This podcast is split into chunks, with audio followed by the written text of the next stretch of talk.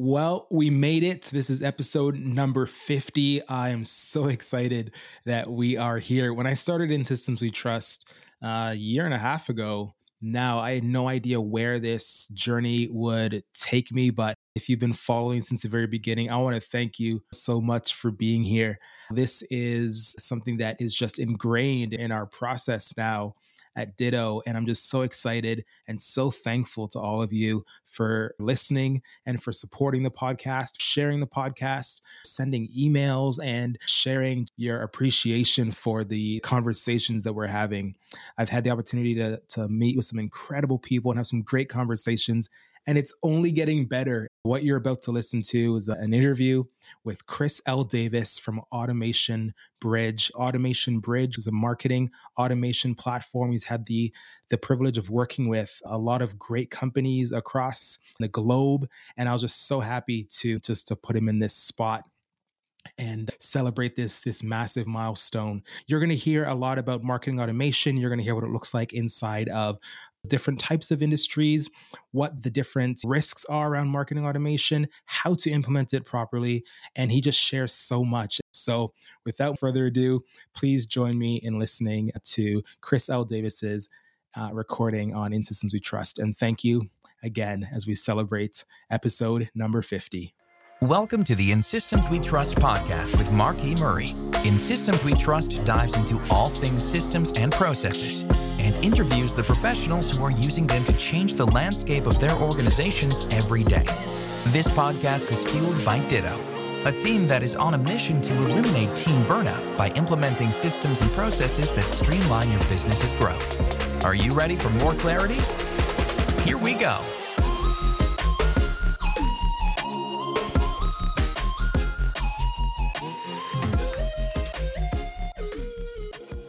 I have something that I want to tell you, and I have to say this. I mean, the name of this show is In Systems We Trust. And before I launched the podcast, I was trying to come up with a name, and I had all these names that I was going through. And like I came up with the name for Ditto, I, I woke up in the middle of the night, Ditto mm. came to me. A similar thing happened for this podcast. And no one knows about this. I've never talked about this before, but I woke up and I'm like, all systems go all systems go. That's the name of the podcast. I'm so excited. And then I like went back to sleep and I woke up the next day and I go to like register it, like sign in. And one quick Google search, I'm like, oh man, he beat me to it. I had no idea, but everyone listening, Chris's podcast is called All Systems Go. I was on it a few weeks ago. It's an incredible show. Go listen yes. to it. He shares marketing automations. But I was like, oh man, it's such a good name. Of course, someone else has it already. So I just share that with you. Oh, that's a good one. That's a good one. Awesome. So let's get into some questions. I, I got quite a few things I want to ask you. I mean, offline, I, I said that I, I know a bit about your story. You know, mm-hmm. for the listeners, uh, I, I shared this with Chris already. He knows this, but when I was starting off in in my marketing career in my agency, I was exploring tools and how they worked. And you know, I read in the bio that Chris has worked lead pages and Active Campaign. And when I was searching, you know, for for different tools and resources on on how to use the tool, Chris was actually the the person. Can you explain what the title was at, at Active uh, Campaign? Uh, at Active Campaign, I was the director of education. Director okay. of education. Great. So it, it, was Chris's face that you would see if you were looking for any resources on how Active Campaign worked and you know how to get things yeah. set up. So I feel like we've had this relationship for a long time, and that's why I say I feel like I'm in the presence of royalty today. So it's great to have appreciate you. Appreciate it, man. But, appreciate um, it. I'm I'm so ready. Good, good, good. I, I'd love for you to fill in some blanks now. So, I mean, up until recently, I hadn't realized you were at Leadpages. I mean, between mm-hmm. Active Campaign and Leadpages, those are both products that I used, you know, for for quite a long time. And so, what's your story? Kind of bring us up to speed.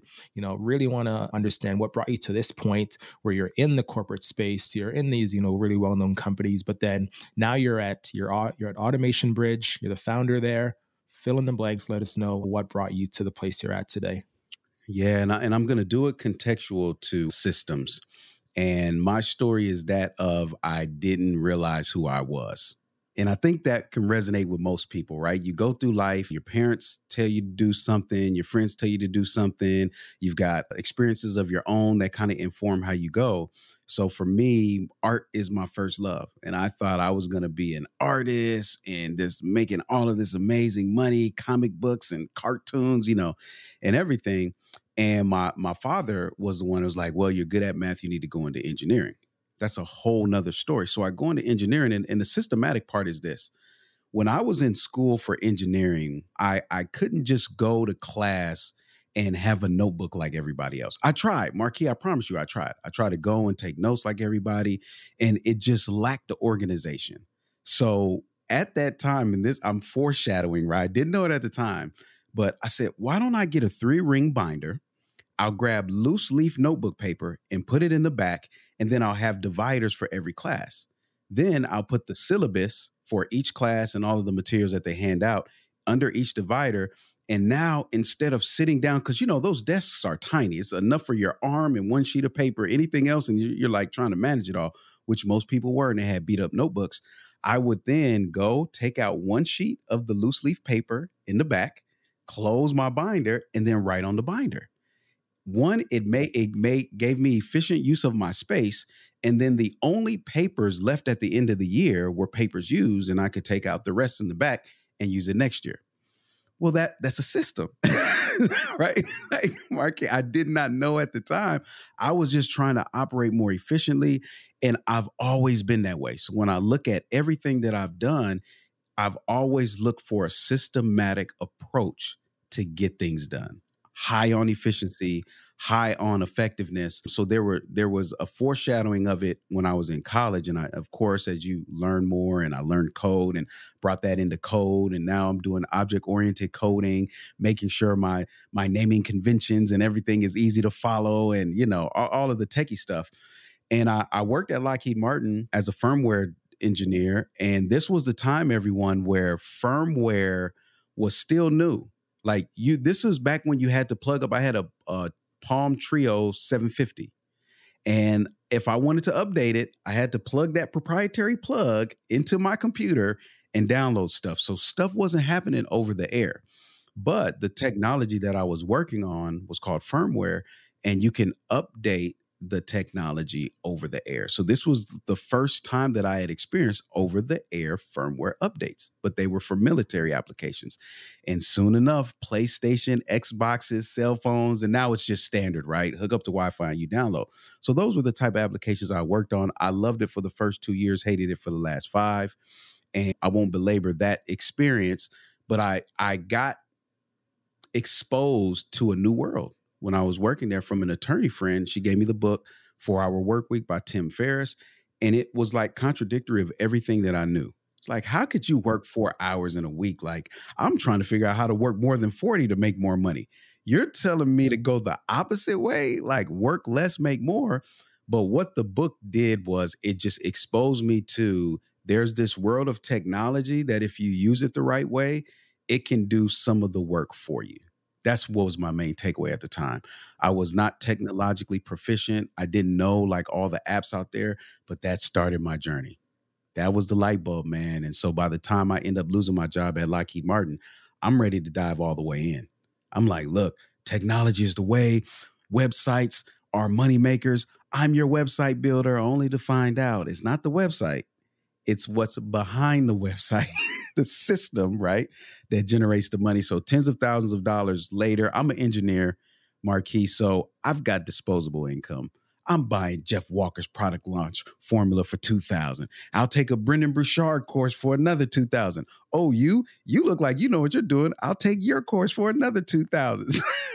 like 2000 became the new $20 bill for me. But in it, I'm I, I am glad that I did it because I learned so much about the online space and how online marketing works and really found my fit when I found my mentor. So my mentor's name is Jermaine Griggs, and he's the one that exposed me to the world of automation. I had been tangential to it. I, I, guess I was hovering around it with websites and email marketing with Aweber and things like that. But I hadn't really cracked the code that I could take this systematic approach and use it inside of businesses on the on the back end. So once I got a hold of him, followed him forever until I saved up enough money to join his mentorship program, jumped in his mentorship program, and that changed the game for me. All the while that I'm doing this, I'm working at Lead Pages. I'm working at Active Campaign. And the transition from corporate world to Active Campaign was that I just went broke, man. I was trying to build mm-hmm. websites for a living, and I've got three kids, by the way, Marquis. So right. the average $500, $800 website, maybe even $2,000 website back then, once a month, that's yeah. not, it's not going to pay not, the bills. Yeah. it's not to do it.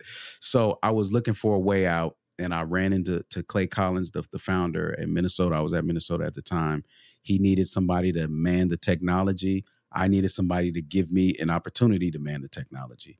And it, mm-hmm. it was it was beautiful, man. I, I went into that thing and I had no idea what I was about to do. So when people hear the collective 157, it's up to 257 now, mm-hmm. million raised that was not intentional. I would love to be on here and say, I saw the vision. I knew it. I kind of stumbled upon it. And and it just so happens I'm really good at marketing once I understood, it's all about connecting with people, understanding their needs, and building relationship.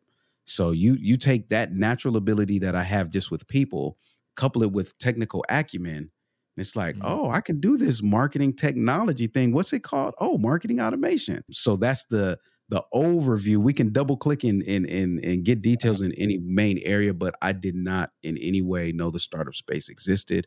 I thought I was going to be a, a, engineer until a in, in, a VP at one day with an office with a window looking down on people, and you know, life just has a has its way of surprising us. Yeah, no kidding. Wow, thanks for thanks for sharing that and filling in. I had no idea that there were all those different intricacies and, and back and forth. And so obviously lots to unpack there but I'm, I'm curious. So you're building these websites and you know it wasn't working out and you you went to you know back to the what was active campaign you went to then and you found that position well, at that time it was so i had from lockheed martin to starting at lead pages was a two year gap. That okay. was that was my first go at entrepreneurship and i am proud. I am proud yeah. to admit such failure okay. like I needed that. I needed that kick in the butt. You can't just sit around playing online all day when you got mouths to feed. That's what I learned. It was just like maybe somebody else can. If you're living in your parents' basement, you can do that. But me, I had to, you know, I had to produce results. And here's the thing, Marquis, is that it forced me to find the problem. It mm-hmm. forced me to find the product market fit. My my willingness to build a website did not fit the market need at the level that I needed in return. So though I could do the skill, I I couldn't penetrate the market just from where I was deep enough. Somebody else may be, but not me. So when I started to shift to email marketing, then I got into marketing automation, the world opened up. Now I don't have that friction. And in business, sometimes we have to be willing to make that shift. But I had to acknowledge that it wasn't working. Yeah. Man, good for you for having the courage to like give it another shot. Like but before I, I really dive in and, and, get to the to the behind the scenes stuff, mm-hmm. when did automation bridge like start to you know become a thing? When, when did that come about? You know, you're oh, in man. you're still in the corporate space. Someone else is paying your bills, or providing an opportunity for you to pay your bills, and now you're like, you know what? I don't know what your story looked like at that point where you're at in life, but you know, every entrepreneur has that moment where there's that light bulb, and it's just like, this is the moment that my life shifts into something yeah. else. What would that what was that for you and how did automation Man. bridge come about? Such a wonderful question, Marquis. Cause like like many people, I started out and when I learned about how websites worked, I was like, I should build my own website. I should do this. What do I name it? So I plethora of names. I, I had autobizchris.com, automatedbusinessformula.com. I will teach you to automate your business. I had a variety of them, right? But I ended up landing on chrisldavis.com because I was just like, I was I couldn't wake up and be satisfied with any other name. You know, I, I had one called Always On Revenue. and that one almost made it.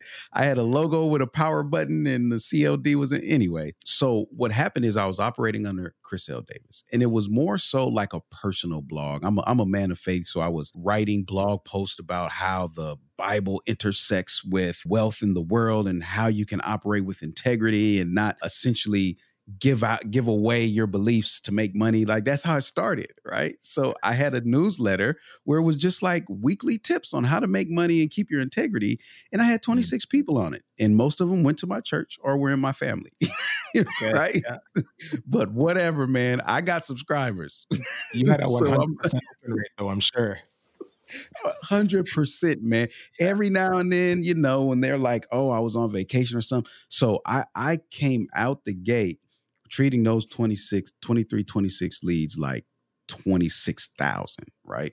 So I didn't have any experience with the big database, but I was learning. I was going through the the the muscle work of creating blog posts, emailing, coming up with content, all of that. So Chris L. Davis was that. It wasn't until I started to really get serious about like web development work and trying to grow my business. And I'm the type of person I don't mind asking for help. So I'll reach out to somebody. I'm a I'm the, one of the best online lurkers ever. I mm. I will go search for somebody in a minute. If somebody opts into my list and and they have a at their name of the business.com, I'm going to that website, right? Like I'm all over the place cuz I'm just I'm just curious about people. So I found a branding company. This was my thought, Marquis. So you'll see some of you all will see my strategy. My thing is if I can't get directly to the market, let me connect with somebody who's got direct access to the market and provide yeah. a service to them to help them go right. to the market. So I look for a web development agency or a branding agency. It's like, hey, look, I can add this service of automation to your business. Hey, mm-hmm. you know, let's do it. So I'm gonna give give her uh, credit. Her name is Rachel Gogos, and I end up meeting her in person at Active. It was crazy, full circle story. But anyways, I was working with her as someone like a freelancer, white label freelancer on her team, and she was like, "Chris, what's the name of your business?" And I didn't have a name, Mark. I was like, "I don't know. I just can't figure it out." And my mentor that I was following from afar, Jermaine Griggs, had Automation Clinic. I'm just like, he's got the mm. best name ever. I can't take it. It's already used. I don't know what I'm gonna do. She was like, well, she had saw some of the integration work that I did tying tools together. She was like, what about Automation Bridge? Wow. I was like, is that available? I do a search. It's available, Marquis. I buy okay. it right there on the spot. And that was it. That was the genesis of it. It was just me being willing to reach out to somebody and them experience what I do and mm-hmm. they gave me the name for it. So. Hey everyone, it's me, Marquis. I just wanted to take a minute to tell you a bit more about Ditto. If you've been listening to In Systems We Trust for a while, you've heard firsthand accounts of how systems and workflows change the landscape of work for businesses and leaders across the globe. Ever felt like there just aren't enough hours in the day? Is your startup starting to grow and scale, and you're wondering how your systems will scale with it? Maybe you're part of a widespread multi level corporation that needs to update and overhaul its standard operating procedures. Well, if you can relate, Ditto can help. Eliminate team burnout, keep your best talent, and have a clear system in place to help you and your business achieve your goals. Visit thinkditto.com to learn more. I love that story. I love hearing the origins and how things come together. Okay, okay, okay. Let's uh, let's keep going then. So, don't want to put you on the spot with this question, but I was listening mm-hmm. to one of your recent podcasts and you were talking about hiring true expertise. You said something along the lines of true experts can describe what they do in a few words while other while while those that claim to be experts would would yeah. ramble on for you know a few minutes so a- as we're getting into like what you do now and where you're at can you just quickly define for the audience what marketing automation is through your lens and and how you help and apply you know this methodology or this method of thinking to yeah. the, the, the companies and the customers that you that you work with absolutely absolutely. Marketing automation is the process of hiring technology to execute your marketing processes for you. Everybody uh, don't if if you ever thought what is it? What what can i do with it? You're hiring technology to execute an existing or to be defined marketing strategy. That's marketing automation. And it's a subset of digital marketing. So most people most digital marketers actually don't want to or have the desire to go a level deeper and think as critically as required to do marketing automation. So, mm-hmm. which is fine. I just like to have that differentiation. So, once you know that under once you understand that that definition of the process of employing technology to execute your your marketing strategy, we then go into say, well, what is a marketing strategy? Well, it's the processes that you use with intention to produce a result. Right? So now I'm using technology to help me with the marketing processes that produce a result. And that in itself is the most layman term way that I can explain what marketing mm-hmm. automation and, and what I do is. So I'll do it in a consultative form where I come in and say, okay, let me look at your marketing and let me find out where are the bottlenecks and see what what technology can fill that in, right? Uh-huh. But I also train digital marketers how to think critically like that. And one of the th- one of the terms that I came up with is called tech mating right?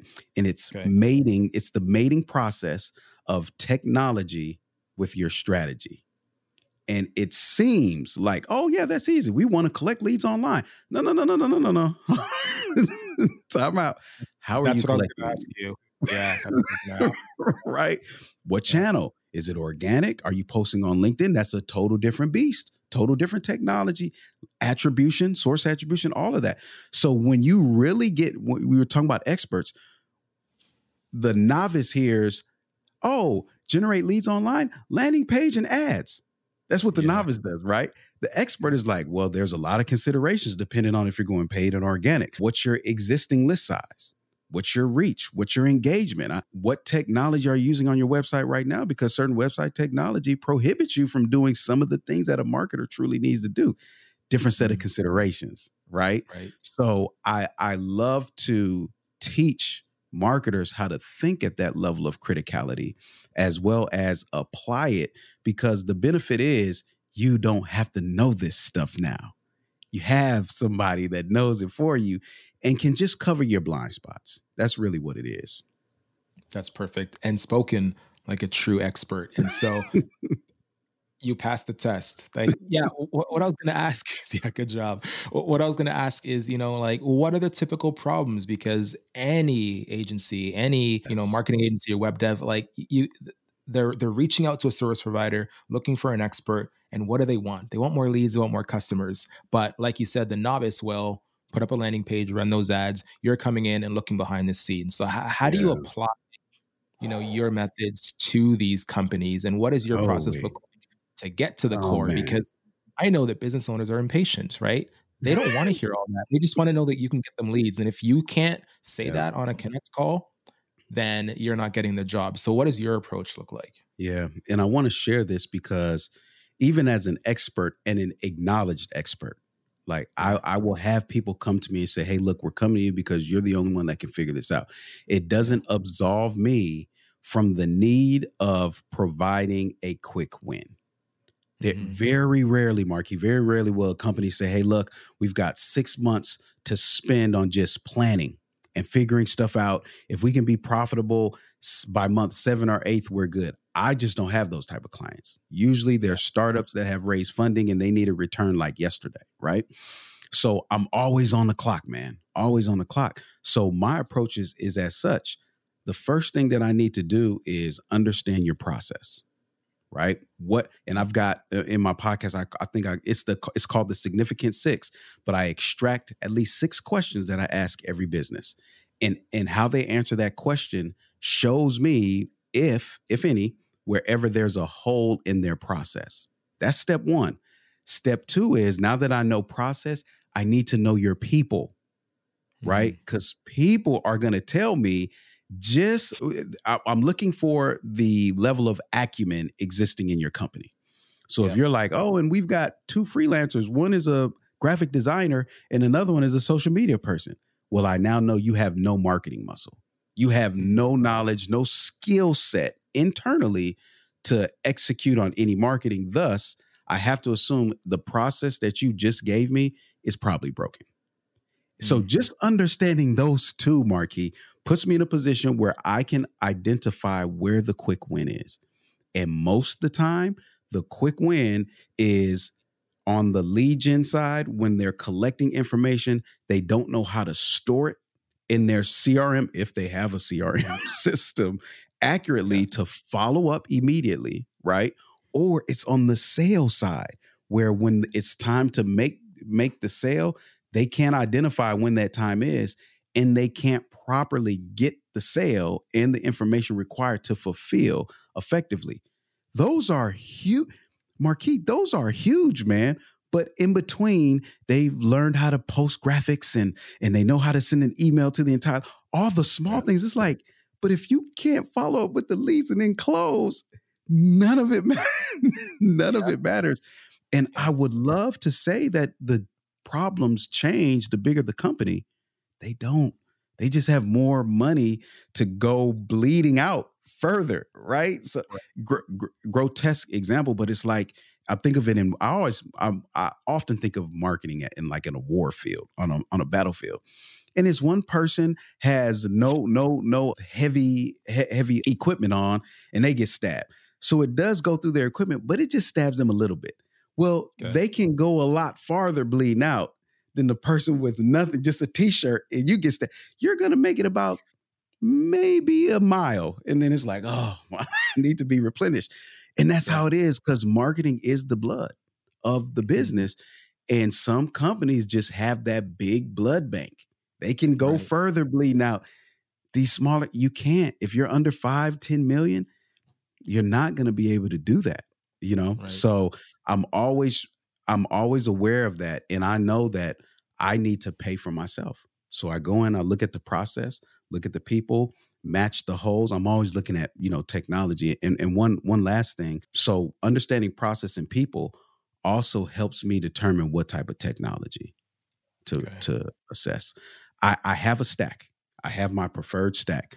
But if there's a company that their processes are working and they're using mm-hmm. like MailChimp or something like that, I'm opposed to MailChimp in a variety of ways. I won't get into it on this podcast. I hate I hate using it for marketing automation results. However, Marquis, I can do it for the sake of keeping existing processes in place because I know you don't have the marketing muscle to truly implement the technology that I would prefer you have. So yeah. that's, I, I've got to bend a little bit. You know, even as an expert, I do bend. Some experts don't. They're like, "Hey, look, we're using this, this, and that.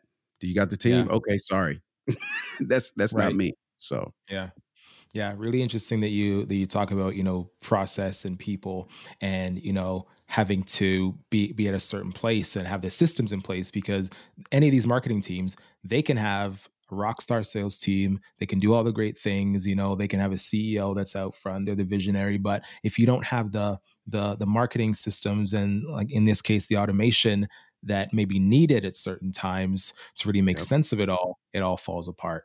Yes, right. Man. And yes. you know, to go back to your earlier point about the the the process and the people, it's just it's funny you say that because I was on a, a sales call yesterday and I met with with a company and you know they have they are a web dev shop and they are looking to improve their their processes over the next you know several months and they said we have this offering this offering this offering this offering this offering this offering and it was like a spider web of different offerings and they admitted mm-hmm. we do everything we don't ever want to say no to a customer because we want to keep it broad and we'll just say yes and we'll just figure it out as we go and so they're going on and they're telling me about what they want to improve and I, and I look at it and they say so Marquis, like, well, what's your honest gut feeling about all this? And I looked at them and I said, I think it's too early for us to work together. Right. Mm. And like that, mm. that's that's the difference, right? Like between like it. you said it, the novice and the expert, because I, I could have said, Yeah, let's do it. I have got I've got the answer, I've got the solution. But really, if that foundation isn't set, and if they don't have an understanding and idea of where the business is going because we we understood from this call as well that there was no vision right? Their their their way that they wanted to improve their processes was removing some of their services. And and I straight out asked them, I said, why are you delivering all these things to these different people? It's causing problems in your business. You know that. It's time to let go of some services. It's time to let go of some clients, and it's time to start saying no, right? And you know, I had to say to them, mm. like, we we we look at process, we look at how it's working right now, and then this is the part that you know I, I resonate with you on is I want to talk to your people as well. I, am I'm, I'm going to talk to you, the leadership, but I want to hear what your team is experiencing, what they would say yeah. the big pain points are in the business, what the opportunities are so to good. improve. And it was just so like just eye opening. And we walked away and we said, Hey, I can help, but it might be too early for Ditto. This is what you got to do first and foremost. Do, do you see that a lot in the customers that you work with like oh, it's man. not a good fit and you can then direct them and say hey we'll, we'll, we'll come back to this later on Yeah, yeah. It's one of the reasons why I so I started training digital marketers to scratch my own itch. I was a digital Mm-hmm. marketer who learned automation and I didn't have anybody to like help. Hey, can you over look over this automation that I built, make sure nothing's going to break, right? So it started off as that.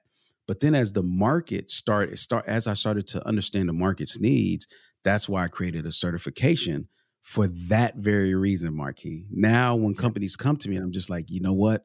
Even though I could, you're not even financially in a place where you where you could afford me. However, you can get quality acumen that I swear by with one of my certified, you know, automation service providers. So absolutely. I think that what you're what I want to applaud you for is the power or the willingness to say no, right? Yeah. I say this all the time. I don't like and I teach my children this. I don't want you to run from something. I want you to run to something. Right? Like Mm. we we as people often say, don't go broke or don't do this, don't do that. Those are bad motivators. It requires fear to be present for that Yeah. drive to kick in. Instead, what is the target? Say yes to the target and then let no protect your pursuit. Right? Yeah. So my target is a better company. I want to I want to produce these results for startups. I want to do this for for marketers, right? That enables me, Marquis, to say no Yeah. to something that's going to detract me from that or to somebody that's not going to be able to allow me to achieve what I really want to. Right. Yeah. So Yeah. I think that's the missing part when we talk about no, because no is hard for a lot of people. For me, it's a lot easier once I've identified my yes. What am I going towards? Because my no is my is the protection of my pursuit. you know, and, and I can give the stiff arm in love and, and be okay. like, sorry, no, you guys aren't good for me. So yeah. That's so good. Yeah, I, I said it on a podcast recently that if if any incoming opportunity or anything that anyone's asking me to work on, if it's not aligned with my vision, I'm no longer interested. Right? Like, Yeah. like it's got to be a no, so you can make space for the things that really matter. Yes, Um, man.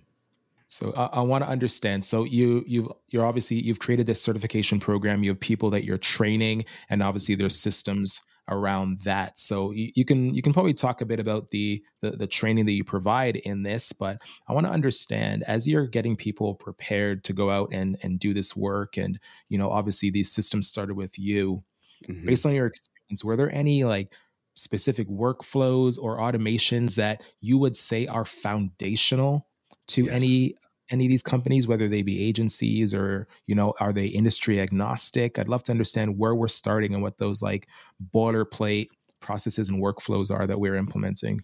Absolutely. I, I have a list of 10 of them actually. I call them my, my 10. These are, no, I've got 10 automation commandments. And then I've got, what are the You have five foundational automations? Any Yeah. businesses, any industry as well. right. Yep. I got a lot of five, tens, and sevens. Do but, it. but for the most part, it boils down to this. And this is this is updated information. This is not, you know, like stuff that I've been talking about for forever. What I'm finding is this, Marquis, is that I, I do have the framework. And in a nutshell, the framework is capture your leads, right? And make sure you get enough information at the point of capture to make the mm. follow up specific to what they asked for. Right. Okay. So it could be something that's simple. Most people name an email. Well, throw, what I like to say is put a qualifying question on there. Hey, are you an agency? Are you a solopreneur? Are you a e-commerce? Right. Something that can give you additional information to inform your follow-up. Right. That's that's number one. If we want to add a bonus to number one, I would love, I would love to get some source attribution. So you know where your leads are coming from. Right. Okay. So that's that's step one. Step two is, of course, follow up. I just, you know, it was almost 10 years ago now, Marquis, where before technology is what it was, and network marketing, insurance agents, used car salesmen, whoever was selling something, they always followed up. Always. And they would say, the for- the fortune is in the follow-up. The future of your business exists in your ability to follow up. I heard it back then. And you would think we would be here today saying Yeah. businesses get it. And they don't. we have mm. all these tools and technology, and they simply do not follow up with every single lead. And my rule is that you should be able to follow up with 100% of your leads 100% of the time. There's no reason not. Marquis just explained to me how I can create a contact form. I can create a way for somebody to give me information and then have no plan to follow up. I right. It baffles my head, man. It, it really does. So you need, we're talking about foundational automations, everybody. So you need, and, and let me back up. When I think of automation in the past, I would think about automation in terms of my CRM system, right? Or my mm-hmm. email marketing system. Yeah. But automation exists almost everywhere now. I can go on Asana and have automated workflows. I can go on Airtable have automated work like native to those platforms, right? I can go into a lot of platforms and there's now local automation and global automation. right? Yeah. So it changes. If we're talking about local automation with, with the CRM, you have to have your follow-up series in place t- two to three emails I'm talking about here. I'm not talking about a lot, five, 10, 20, right? Two to three right. emails based on what someone does. So on the capture side, you've got to have web form te- you have to have web form technology that allows you to do exactly what I said. Sometimes your native CRM form doesn't do that, right? Mm. And some of you need more information up front. You need conditional fields. If somebody says yes to something, you don't want to ask them those other questions this, as you see, capturing leads, just we just double clicked in there, right? And started yeah. to unveil these considerations. This is where we're at though, Marquis. When we talk about automations, we're at a point where what appears to be basic to most, the experts understand the considerations and do it better. So once I mm-hmm. have that form that can capture information, give me source attribution, get the the required information, I can then follow up accordingly. Now, I often I like to use the the the traffic light rule. Green is hurry up and get to the bank. I get to the wallet. Yellow is okay. I may need to nurture you a little bit, and red is just not a good fit. I need to know mm. what color you are out the gate, man. Out the gate. Because watch this, Marquis. If you're green, and my form will tell me because I'm collecting yeah. the right information, the next page you see is going to be the opportunity to go to wherever I need you to get to. you right. get what I'm, I'm, not wasting a thank you page saying, thank you, we'll be in touch. No, I'm in touch right now because you're green. so yeah. take this next step, you know? So that that's a critical part of my framework. It, it falls under a bit of progressive profiling, but lead qualification to mm-hmm. enable you to follow up. And lastly, I'll say this: we're we're not even to the money yet, Marquis. We're not even to the money yet because they yeah. just can't get there. The next is understanding the messaging that you're sending immediately and ongoing. I hmm. I can't tell you. I cannot tell you the companies that may have the immediate but they lack the ongoing strategy. Or they have ongoing but lack the immediate. It's it's it baffles me. I've worked with startups upwards to over 200 million in revenue. And and I'm talking about annual, over 100 employees like in over 20 years in business and you mm-hmm. get into their database, the way that they capture and the way that they're sending messaging, it's all warped. They can't wow. figure it out. They're like, we're we're we're getting leads, but we're losing leads. What's wrong? Our spam score is not hard, is not bad. It's just that their their messaging is inconsistent. So long answer to these like are two, same problems, ahead. bigger scale. Yeah. Yes. Yes. Same problems, bigger scale. But these are two pieces of the framework that I use is to make sure that we understand what information we're capturing, how we're storing it, and then having a, a follow up beyond the immediate and to ongoing to ensure that all boxes are checked. That's all the prep- preparation for closing. And it looks different with B2C and B2B, but for the most part, those steps, that methodology doesn't change, man. Doesn't change. One thing that all Asana users from beginners to expert have in common is that it doesn't seem to matter how long you've been using Asana for. We all realize that there are aspects of Asana we just don't get. Maybe you're new to Asana and know nothing about it. Welcome. Or maybe you're a long-time user but haven't explored the powerful features that Asana has to offer. Well, this is also for you. We've created what we're calling Asana Mastery, ASM for short, an exclusive membership to help you get the most out of your Asana investment. We want to help take your Asana expertise to the next level by demonstrating how the powerful set of features in Asana can be used to standardize and automate your projects and tasks. Visit asanamasterycourse.com and click register to get started today. Class starts soon. We can't wait to see you inside. So much to unpack there. I, I love it. And uh, section on follow up. I mean, like even our website, like we have two, you know, calls to action. It's either book a call right yep. now and they're just like getting on the calendar and then we have workflows that you know notify our sales team internally to take certain actions to qualify and gather information and then we have our contact form which is just you know tell us how we can help but I, I feel like i need i have some updates to make on that just based on what you said i mean to have those qualifying questions i'm curious what your your green light looks like is it a series of questions or is it like one typical thing is it based on revenue is it based on team yeah. size mm. is it a mix of a few things I love. Oh, Marquis, you, you're asking all the right questions, man.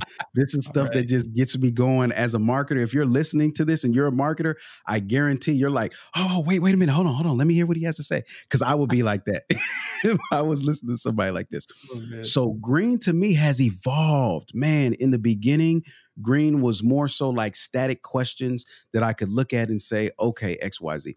And there's still a place for that. A lot of my B2B clients that I work with, I'll use a scoring uh, a scoring mechanism, right? And depending on what they answer on the back end, I've got it mapped out to what's green, yellow, and red, and I'm applying scores. Oh, and then I just get a score, right? Like, and if they're over a seven or a 70 or whatnot, I know it's a certain color. But that's when I don't have a lot of time, Marquis, right? That's if I need something, you know, up uh, quick, I'll sit, talk to the founder, as you mentioned, talk to the people on the team, understand the pain points, understand the customer, understand the information that they need to capture deploy a scoring system that gets me there. That'll get me like 70% accurate, man, 80% a lot of times out the gate. And then the minor adjustments, I can get all the way up to 90% within 30 days. But for me, for me, which most people, this is where you're going to end up. I realize that my green light starts with my copy, right? It starts with the call out on my website saying, Hey, digital marketer, because before that, Marquis, I used to have them select: Are you a marketer? Are you a CEO? I, I don't. I just when you're on this this website, it's only for digital marketers. It's okay for you CEOs to go somewhere else, for you founders to go somewhere else.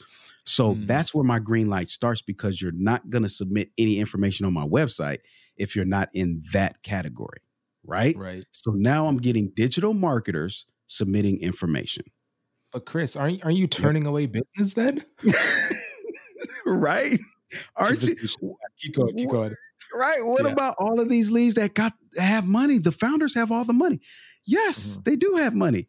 And so do marketers. So, right. Yeah. So I got to say no because I'm saying yes to marketers, and my no to them is protecting my pursuit of the marketer. Right. So now the marketer comes in. I don't know if they're green unless, for me, for me, do you have experience with marketing? I need to identify that because if you're just getting started, I'm at marketing automation. You probably need digital marketing 101. Yeah.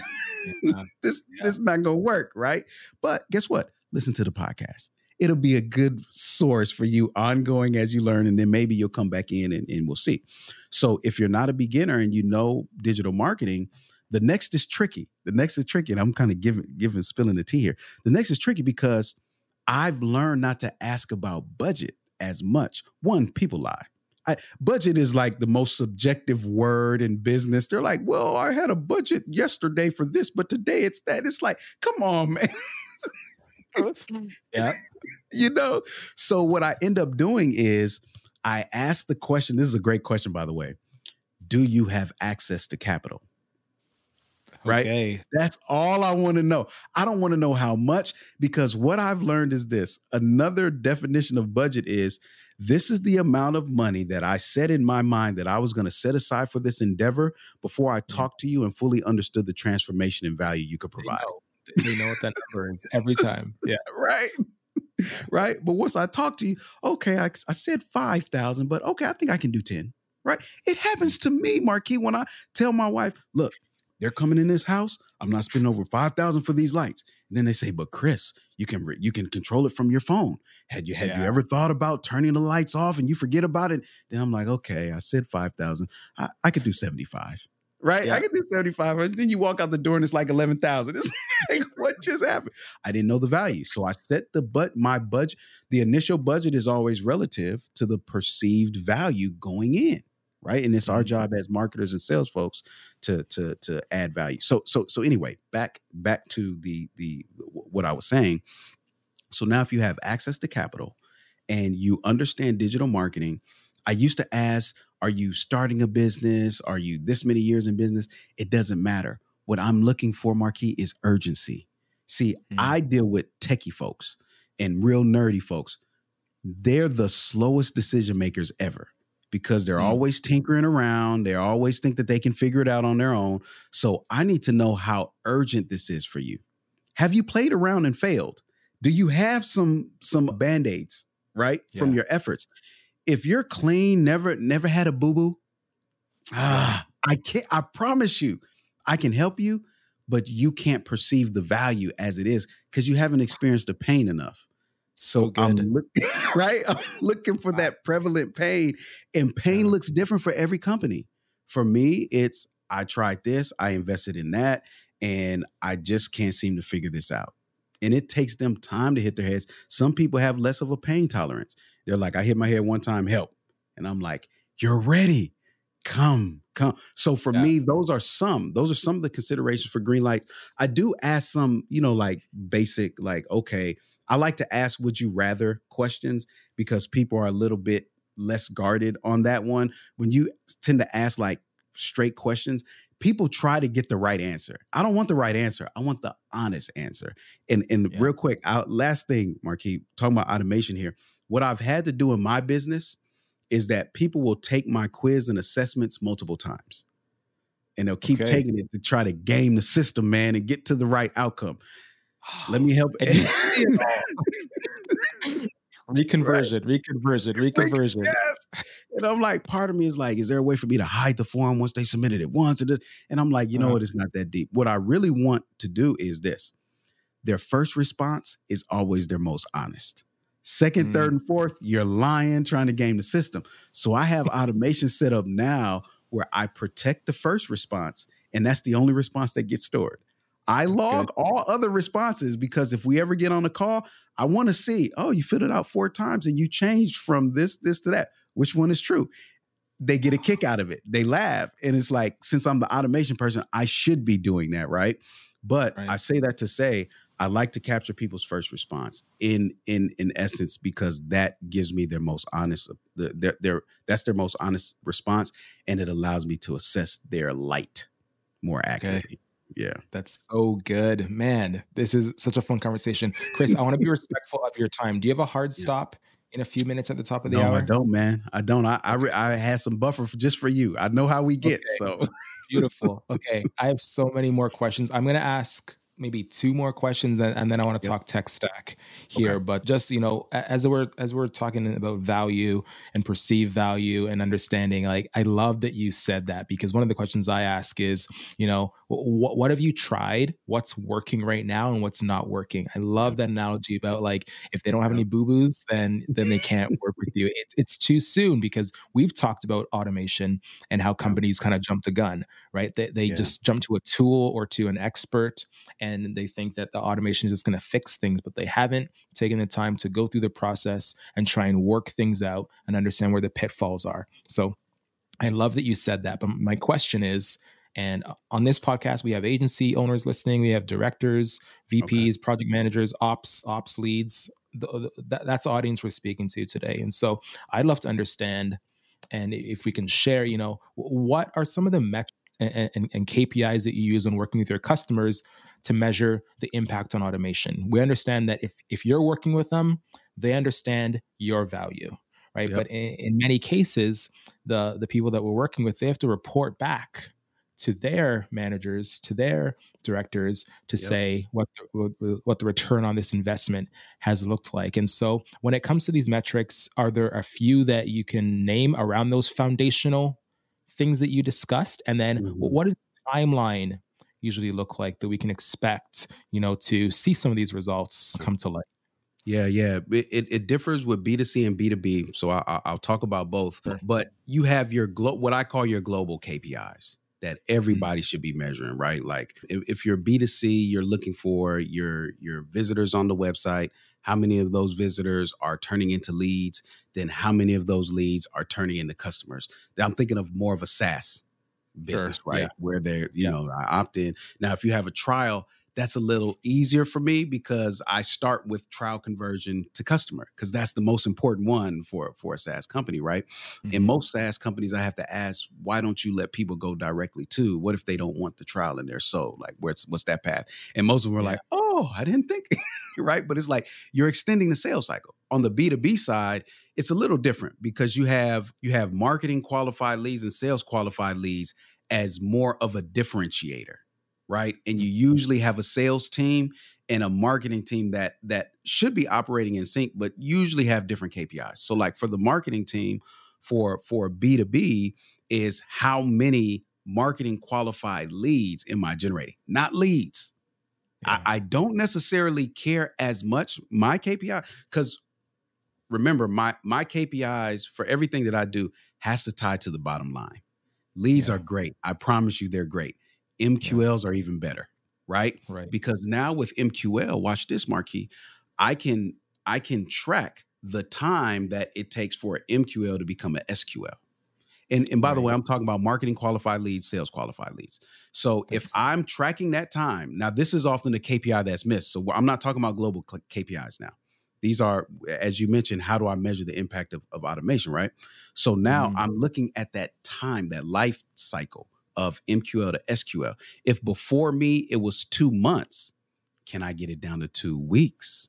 There's a mm. story there if I had, if I can, right? Now, yeah. when they become SQL, how are we handling that handoff? There's always information that sales folks need that marketing misses. Always, man. Is is is yeah. almost like, well, job done, close the lead. I'm talking B2B here. Job done, close the lead. And they're just like, what was their website again? What was that conversation that you had? Right. Mm-hmm. So a mm-hmm. lot of it for automation is I'm tracking the conversation, centralizing everything. So when that lead is passed to the sales, because that passing is saying, hey, look, here's the baton. They're at SQL now. They need to be able to close. What's my next KPI? Time to close. right? Mm-hmm. How long is it taking to close these deals? B2B, those two KPIs essentially are everything yes, we could talk about, oh, Chris, we're generating more leads. But Marquis, when I come out the gate with KPIs, B2B, it's MQL to SQL. And and and bonus, watch this, watch this, Marquis bonus. If I can go straight to SQL, wh- yeah. why even start at MQL? What if I can generate straight SQLs? That's a KPI. These are things. So I I I didn't say it, but I'm taking a baseline a baseline yeah. metrics of all of this, right? Get my baseline because the true story of automation is the lift. That's it. If there's no lift, who cares what you can do? Who cares yeah. that you got these tags and automated emails going out? Nobody cares. But if I'm if you're seeing MQLs come in and they're turning into SQLs quickly, and then you're like, wait a minute, we got people going straight to the sales call, right? Like these are like more, do more. And, and now the founder is like, whatever that guy is doing, you can get rid of mm-hmm. any anybody, just not him, right? So those are simplified KPIs. Again, on the on the B2C side, usually SaaS companies that I'm working with have some kind of free trial. I'm always focusing on trial to conversion. I my, I don't I don't think about onboarding first, right? They like to talk about onboarding, they like to talk about leads. Let's get this trial to customer conversion on point now we can start to say, since this is working in that trial conversion, that now informs us what to put on the front end, yeah. right? The yeah. back end is always going to be specific to that that product, and usually it's it's inside of software and events and all of that. So that's usually not as much of a, a big KPI unless they have major retention issues. But even yeah. that starts, you can see symptoms of that in the trial conversion. You know, so these are for me. Now, again, everybody, word of caution do not try this at home. Okay. There are years of experience behind me that allows me to focus on those areas. all other areas of the business and KPIs are important. But again, I've got to come in, Marquis, and I've got to prove the effectiveness as immediate as possible. So when you talk about timeline, I like to get a result within the first 30 to 60 days, man. And that okay. result is agreed upon. Sometimes it's revenue, man. Sometimes it's revenue. Sometimes it's just, okay, I now have a repeatable system in place because they may know once I get this repeatable system in place, I can then show my investors we're doing things the same way and we have a way of closing. And that enables them to get more money. So I always talk with them and see what is the target? What's the most important thing for you? Because I'm flexible. I can I can do a lot. But what's the most important thing for you? That's what we focus on. That's where all our KPIs are built around. It's good. And and how are you presenting this information? Like obviously you need to train the customers yep. in what you've done. You know, I'm I'm assuming at the end of the 30, 60 days is some kind of I don't video walkthrough or some kind of report Absolutely. that you're that you're showing them and you're aligning that to the original goals. Talk through that a little bit, and then I have one Man. more quick question, and then and yep. I'll give you your day back. But yeah. I'm so in, in, in, no, in, in great process. So yeah, yeah, please. this is great. To your point, absolutely, it be the the relationship. I, I like to tell people this all the time. The relationship is is how it begins is a foreshadowing of how it will end. So mm-hmm. if there's things that you don't feel comfortable talking about, if there's warning signs and you're kind of omitting for the sake of closing the deal, guess what?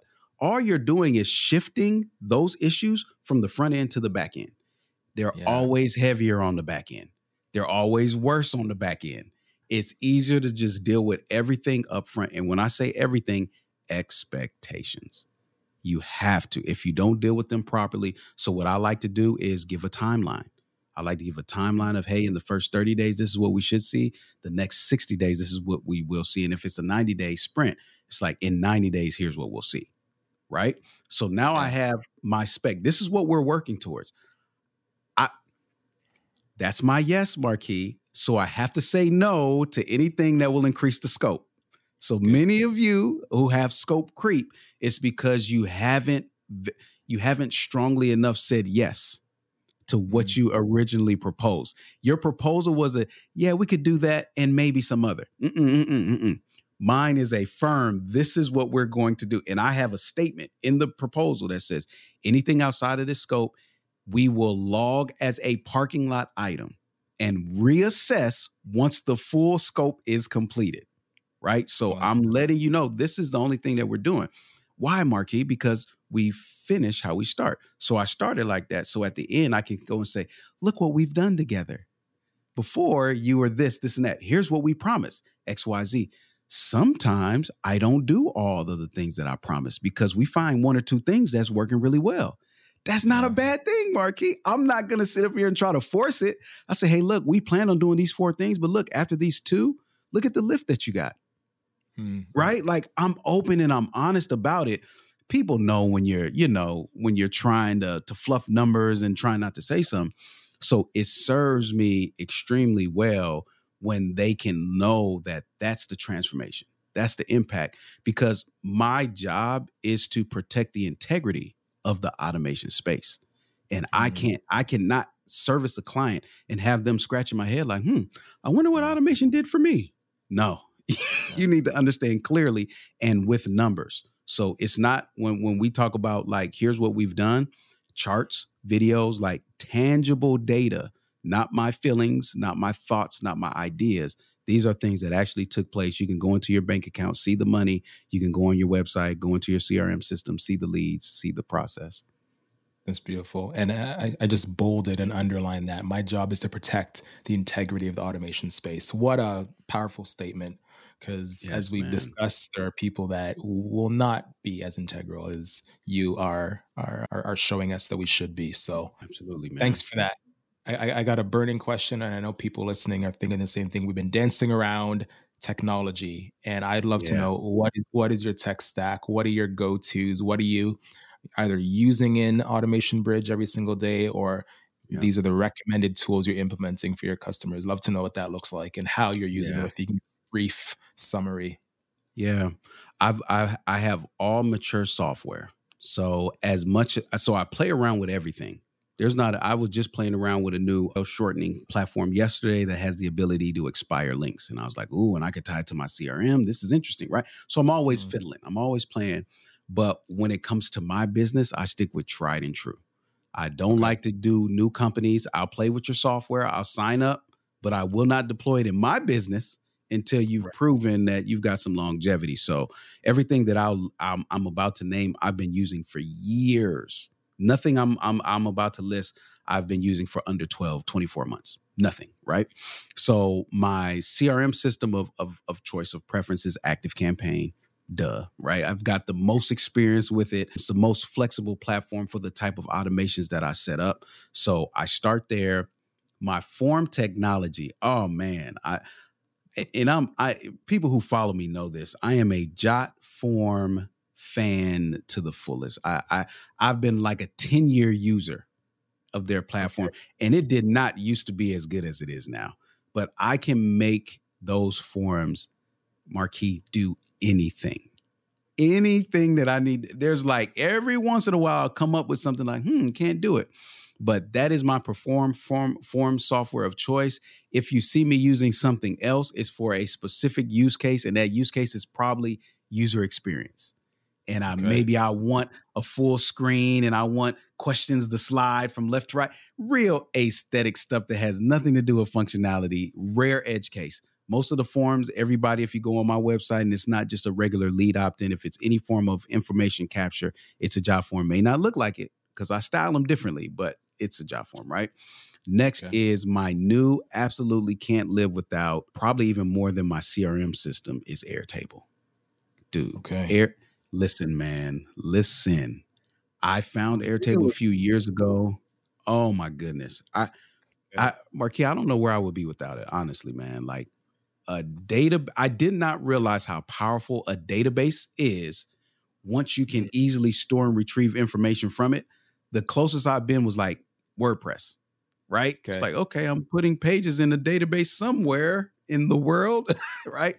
But relational linking, putting information in, retract. Oh my goodness, man, it's it's a game changer. So th- just those those three right there, what I say, JotForm, Active Campaign, Airtable, those three those three probably operate over 50% of my business.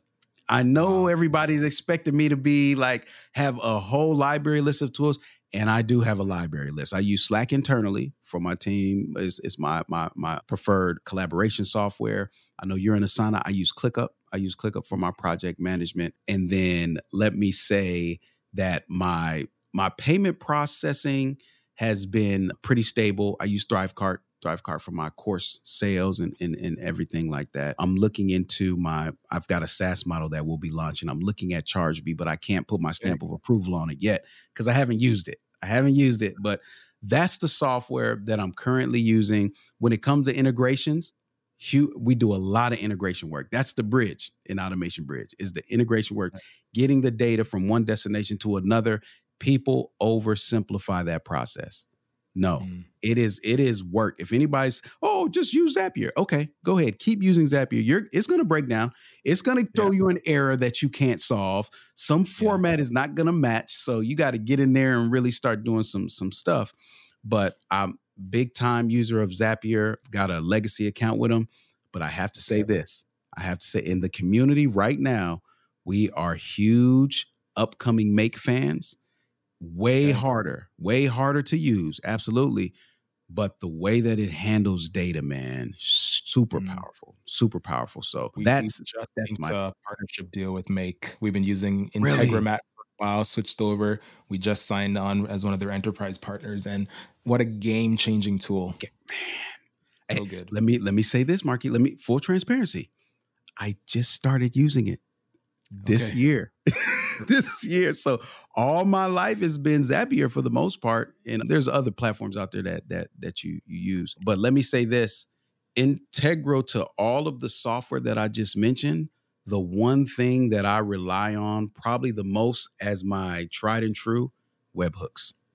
When, when okay. whenever whenever in doubt, webhook it out. Like that's what that's what I live by. I always,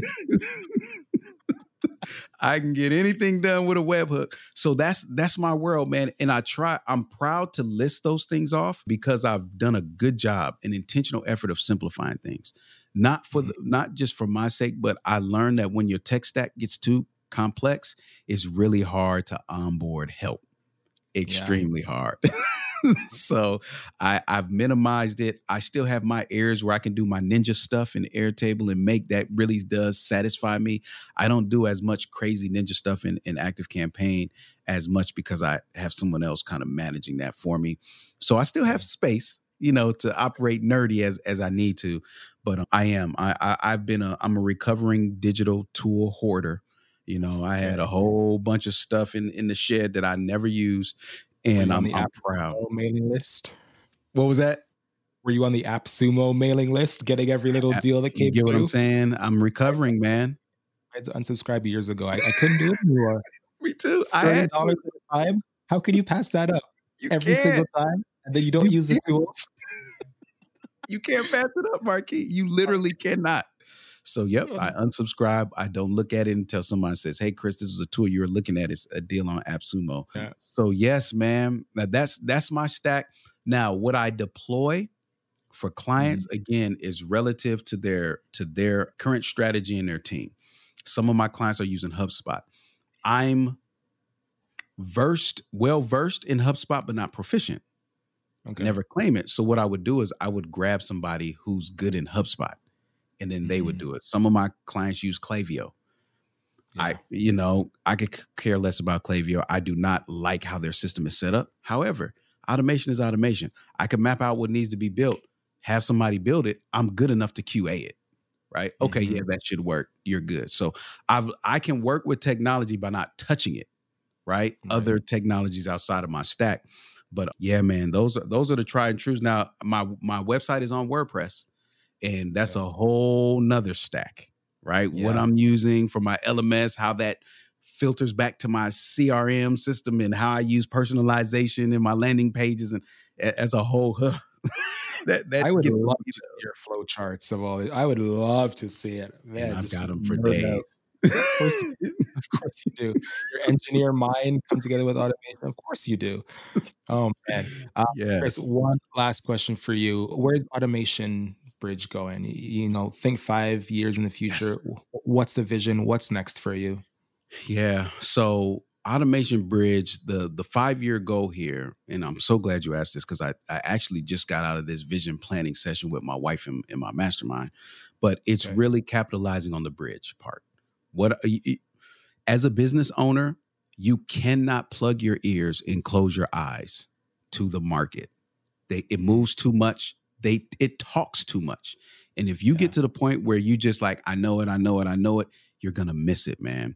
And as great as I am as an automation ninja, I can do anything with automation, global or native. It doesn't matter to me. What I'm seeing is that technology has allowed, has enabled companies to go online. COVID was a big part of this too, right? And they go online, but now they're doing things that they see other people do, but don't know how to do it. What am I saying? They don't know how to handle their data.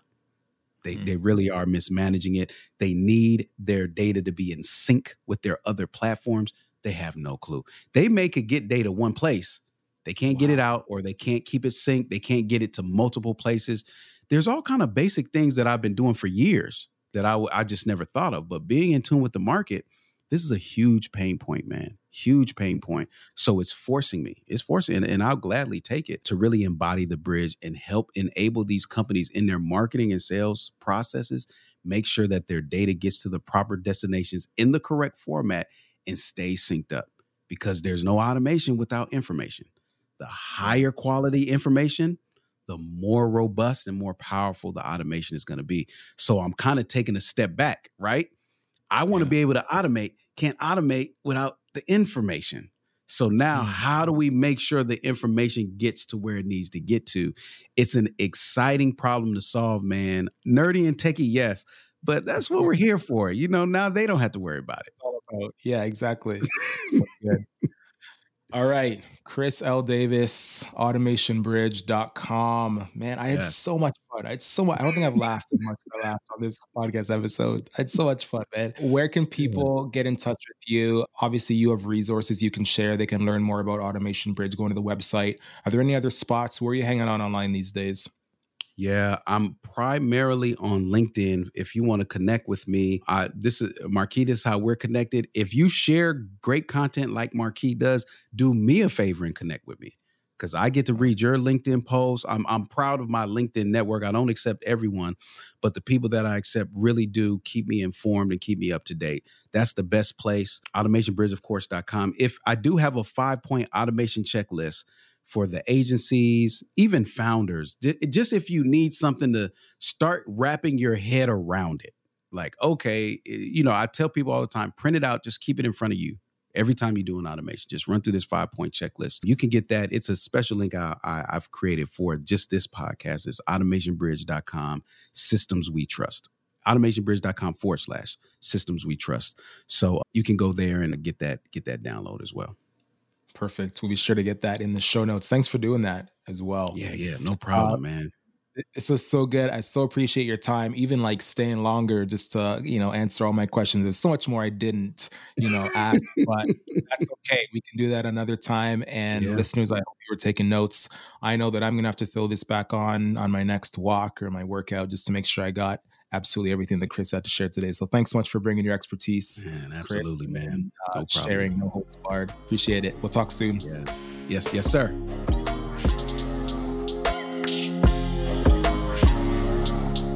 Thanks for listening to the In Systems We Trust podcast with Marquis Murray. If you liked what you heard today, hit subscribe so you don't miss an episode. Don't forget to rate the episode and share it with a friend head over to thinkditto.com to learn more about how the team at Ditto can help your business scale by implementing the systems and processes needed to get you there.